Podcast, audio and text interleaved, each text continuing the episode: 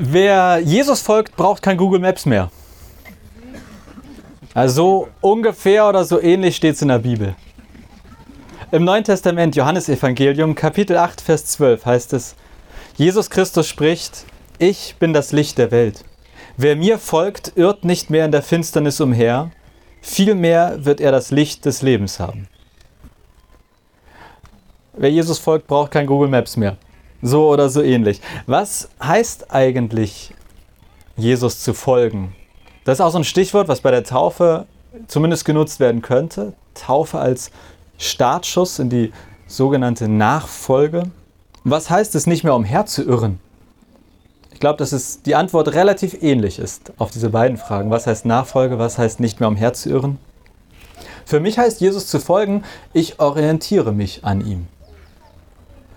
Damals, vor 2000 Jahren, gab es zwölf Jünger, die haben sich so stark an ihm orientiert, dass die wirklich mit ihm unterwegs waren. Also dann war Nachfolge wortwörtlich zu verstehen. Ist für uns heute auf diese Art auf jeden Fall gar nicht möglich. Also wir können uns ja nicht auf die Socken machen und Jesus so wortwörtlich folgen. Also wo gehen wir denn dann hin eigentlich? Also vielleicht nach Israel und fangen mal an zu suchen und kommen dann mit Taufwasser zurück. Jesus zu folgen ist, glaube ich, heute, aber auch schon eigentlich immer völlig verschieden. Also in der Bibel lesen wir von zwölf Jüngern. Die haben teilweise alles stehen und liegen lassen, ihr ganzes Leben aufgegeben und sind Jesus gefolgt. Wir lesen aber auch von anderen, die nicht alles aufgegeben haben. Die haben zum Beispiel Jesus so unterstützt, dass sie ihre Wohnung zur Verfügung gestellt haben. Und dann haben die, hat Jesus mit seinen Jüngern dort gewohnt. Manche haben dieses frische christliche Start-up mit Geld unterstützt. Oder andere haben gesagt, ich kann nicht so gut reden, aber ich kann anpacken. Ich kann tatkräftig helfen, haben Acker bestellt oder ähnliches. Also, ich glaube, es gibt nicht die eine wahre Form der Nachfolge. Es gibt nicht, das ist Nachfolge im christlichen oder biblischen Sinne, sondern es gibt schon immer verschiedene Arten der Nachfolge. Beispielsweise von ich verlasse den Ort, wo ich bin, ich folge Jesus wortwörtlich nach, aber eben auch ich bleibe da, wo ich bin. Meine Nachfolge geschieht hier, da, wo ich schon immer war.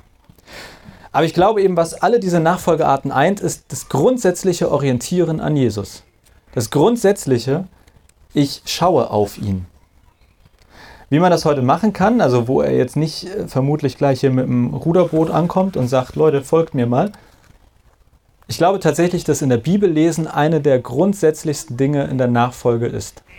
Nämlich dort zu lesen, wer Jesus war, wie er war um überhaupt zu wissen, was heißt es, sich an ihm zu orientieren. Ich brauche ja mindestens eine Vorstellung, eine Grundvorstellung davon, wo ich quasi hingucken muss oder was es bedeutet, wenn ich Jesus nachfolgen will. Und dafür ist, glaube ich, die grundsätz grundsätzlichste Sache Bibel lesen.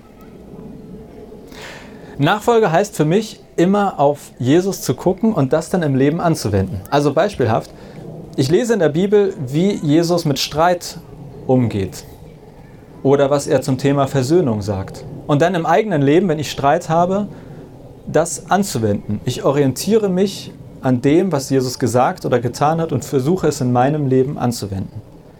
Das kann im Voraus geschehen, also ich bereite mich quasi vor, ich lese heute in der Bibel was zum Thema Versöhnung und wenn ich mal in die Situation komme, dann versuche ich das anzuwenden. Kann aber auch andersrum sein.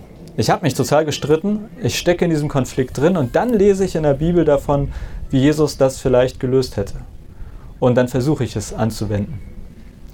Deswegen glaube ich, Nachfolge ist auch ein bisschen wie Sport. Also, auch wenn ich meine Fußballerkarriere inzwischen beendet habe, zum wiederholten Male, ich glaube diesmal wirklich, es gibt keine Comeback-Pläne. Im Fußball ist es ja auch so, oder in ganz vielen Sportarten so, ich trainiere etwas ein und dann kommt der Wettkampf oder das Spiel und manchmal kann ich das Trainierte total gut gebrauchen. Stell fest, super. Also ich habe jetzt gelernt, wie wenn der Ball aus der Luft kommt, wie ich ihn nicht mehr übers Tor schieße, sondern wenigstens in Richtung Tor. Und manchmal stelle ich fest, ja, im Training war das eine und im Leben jetzt was anderes im Spiel. Genau das gibt es in der Nachfolge auch.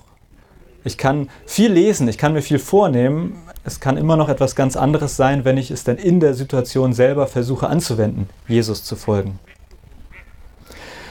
Nachfolge heißt auch auf eine andere Art, dass es was mit Sport zu tun hat, nämlich ich glaube, Nachfolge heißt immer, ich bleibe in Bewegung. Nachfolge heißt nicht, ich lasse mich einmal taufen und jetzt, jetzt alles also muss eigentlich nichts mehr machen, so fertig. Äh, hat sich erledigt. Nachfolge heißt immer wieder auf Jesus gucken. Quasi täglich neu. In jeder neuen Situation, in jeder neuen Herausforderung. Vielleicht habe ich es einmal geschafft, im Streit super damit umzugehen, wie ich das bei Jesus verstanden habe. Und beim nächsten Streit fällt es mir total schwer. Vielleicht war Geld für mich ein Thema und ich habe bei Jesus gelesen, oh, geben ist auch irgendwie was ziemlich Cooles und es fällt mir eine gewisse Zeit total leicht und dann werden alle Preise teurer, alles wird teurer und ich denke mir, eigentlich wäre es auch schöner, jetzt nicht mehr Geld zu geben. Also nur weil ich einmal mich an Jesus orientiert habe, heißt das nicht, dass sich die Sache damit erledigt hat, sondern es ist ein in Bewegung bleiben, immer wieder auf ihn gucken. Wenn Jesus also sagt, ich bin das Licht der Welt, wer mir nachfolgt, irrt nicht mehr umher, dann meint er, glaube ich, ungefähr, guckt auf mich, orientiert euch an mir, was ich gemacht habe, wie ich es gemacht habe und schaut, was ihr davon für euer Leben mitnehmen und anwenden könnt. Und dann gibt es aber eine Sache, die mir super wichtig ist bei Nachfolge, denn Nachfolge heißt, ich bewege mich. Ich selbst gehe. Kleine Anekdote, oh, mal gucken, kleine Anekdote, ob ich die noch erzählen darf, mal sehen. Äh, ich habe nach der Schule ich Zivildienst gemacht und irgendwie, also ich, gefühlt bin ich im Reichtum geendet nach dem Zivildienst, weil es gab so viel Geld und ich habe noch zu Hause gewohnt und irgendwie war ganz viel Geld plötzlich da. Und dann äh, habe ich mit ein paar Freunden von dem Geld einen Roadtrip durch die USA gemacht. Wir waren aber herrlich unvorbereitet. Wir waren da und waren irgendwie, fanden das alles cool, aber wenn da immer stand, nehmen Sie genug Trinken mit, dann hat irgendjemand so einen Kanister Wasser mitgeschleppt auf eine Wanderung und naja, irgendwie ist alles gut gegangen. Und was schön war an den Wanderungen, vielen Wanderungen in den USA, man konnte ziemlich dicht mit dem Auto ranfahren. Man musste sich gar nicht so viel bewegen. Man konnte meistens das Highlight schon vom Parkplatz aus sehen. Aber äh, dann gab es schon noch auch Wanderwege. Die waren nicht ewig lang, ähm, aber die waren auch teilweise dann nicht so perfekt ausgeschildert, weil eigentlich konnte man es ja schon vom Parkplatz aus sehen. Und äh, bei einem, das war so ein Bogen, den wir unbedingt angucken wollten. Ähm, und da sind wir hingewandert und waren dann da, also vielleicht eine Stunde hingebraucht, irgendwie vom Parkplatz einfach Kreuzfeld quer, da, wie auch immer das heißt, Querfeld B rein, hingelaufen. Und dann ging die Sonne unter und wir dachten uns, oh, voll cool, äh, schön. Und dann haben wir Fotos gemacht. Dann ist uns irgendwann aufgefallen, wir sind die Einzigen, die noch hier sind. Alle anderen sind schon weg. Und dann haben wir auch gemerkt, naja, es ist auch dunkel und ehrlich gesagt wissen wir gar nicht genau, wie wir hierher gekommen sind. Wir hatten ja im Hellen immer diesen Bogen, an dem wir uns orientiert haben und sind da hingelaufen. Und jetzt standen wir da und wollten irgendwie zurück zum Auto. Und ähm, dann sind wir einfach ein bisschen losgelaufen und irgendwann meinte einer, ach, ich probiere jetzt mal was aus und hat einen Schlüssel rausgeholt und draufgedrückt und geguckt, ob wir schon in Reichweite des Autos sind. Und tatsächlich ging dann irgendwo so das Licht vom Auto an. Und wir hatten immer noch keine Ahnung, wie wir dorthin kommen. Aber wir hatten jetzt etwas zum Orientieren. Wir wussten, da wollen wir hin, da ist das Auto. Also wie, weiß ich nicht. Und so ungefähr ist, glaube ich, Nachfolge oft. Wir wissen zwar, wo wir hinwollen und wir lesen vielleicht von Jesus oder können an Jesus etwas erkennen, aber wir müssen trotzdem selber gehen. Und es gibt auch nicht nur den einen Weg zum Auto, es gab halt verschiedene Wege und wir haben alle drei Meter wieder diskutiert, ob wir jetzt links oder rechts oder geradeaus gehen sollen. So ist das auch in der christlichen Nachfolge. Und es kann auch sein, dass verschiedene Wege zu diesem Auto geführt haben. Haben wir nicht ausprobiert, wir haben uns nicht getrennt. Also die Regel haben wir dann eingehalten. Aber wenn wir das auf die Nachfolge beziehen, es kann sein, dass wir uns alle an dem gleichen Licht orientieren und trotzdem verschiedene Wege finden, was das für uns konkret im Leben bedeutet. Jesus nachfolgen heißt, ich habe etwas oder jemanden, an dem ich mich orientiere. Aber gehen tue ich selbst. Entscheiden, das bleibt bei mir. Was hat das mit der Taufe zu tun? Also warum diese Predigt auch heute? Ähm, für mich hat es was mit der Taufe zu tun, weil drei Symbole der Taufe vielleicht so ein bisschen als Erinnerungsmarker auch helfen können, um sich das mit der Nachfolge vorzustellen. Die Taufkerze kann auch das Symbol sein, wo finde ich eigentlich Orientierung? Jesus als Licht der Welt, Jesus als Licht in eurer Welt. Wo finde ich Orientierung? Bei Jesus. Also vielleicht, wenn man mal orientierungslos ist, zu sagen, ey, ich hatte doch eine Taufe, in der mir zugesagt wurde, dass Jesus mir Orientierung schenkt die Taufkerze als Symbol, wo finde ich Orientierung. Ihr habt ja beide eine Bibel bekommen, wenn auch verschiedene, aber das als Erinnerung an die Frage, wie finde ich Orientierung?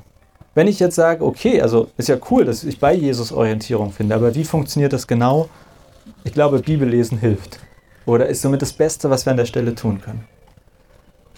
Und dann ist die Taufe, ich habe das eben ja auch gesagt, auch immer eine Taufe in eine Gemeinschaft hinein. Und die Frage, mit wem finde ich Orientierung? Ich hatte damals äh, ein paar Jungs dabei und wir haben uns mal gestritten und mal waren wir froh, dass wir uns davon abgehalten haben, nach links zu gehen und doch die Mehrheit gesagt hat, geh mal nach rechts. So glaube ich auch beim Nachfolgen, beim Unterwegssein hilft es oft, in einer Gemeinschaft unterwegs zu sein. Das kann konkret unsere Gemeinde sein. Das kann eine ganz andere Gemeinde sein. Das können ein paar Freunde, Freundinnen sein, mit denen du sagst, wir sind zusammen irgendwie nachfolgend unterwegs. Also braucht man noch Google Maps, wenn man Jesus folgt? Ich schon äh, vielleicht sogar mehr denn je. Jesus sagt nicht wie Google Maps, jetzt links, jetzt rechts, bitte wenden, nächste und so weiter. Aber Jesus, der christliche Glaube, können uns helfen, grundsätzliche Orientierung im Leben zu finden. Wie könnte ich mich jetzt verhalten in dieser Situation? Wie könnte es mit meinem Leben grundsätzlich weitergehen? Wie gehe ich mit diesem Problem oder dieser Herausforderung um? Und dann die Kerze. Wo finde ich Orientierung bei Jesus, das Licht, das aufgeht, als ich auf den Knopf gedrückt habe. Die Bibel, wie finde ich Orientierung durch in der Bibel lesen? Und die Gemeinschaft, mit wem finde ich Orientierung? Mit anderen Christinnen. Deshalb zum Schluss drei Einladungen. Nicht nur an euch als Täuflinge, sondern an euch alle. Wenn ihr euch auch taufen lassen möchtet, wir haben noch zwei weitere Open-Air-Gottesdienste. Also wenn ihr sagt, coole Sache hier, kann ich mir auch vorstellen, dann sagt gerne Bescheid. Wenn ihr äh, sagt, oh, ich möchte auch so eine coole Bibel haben, ist voll unfair.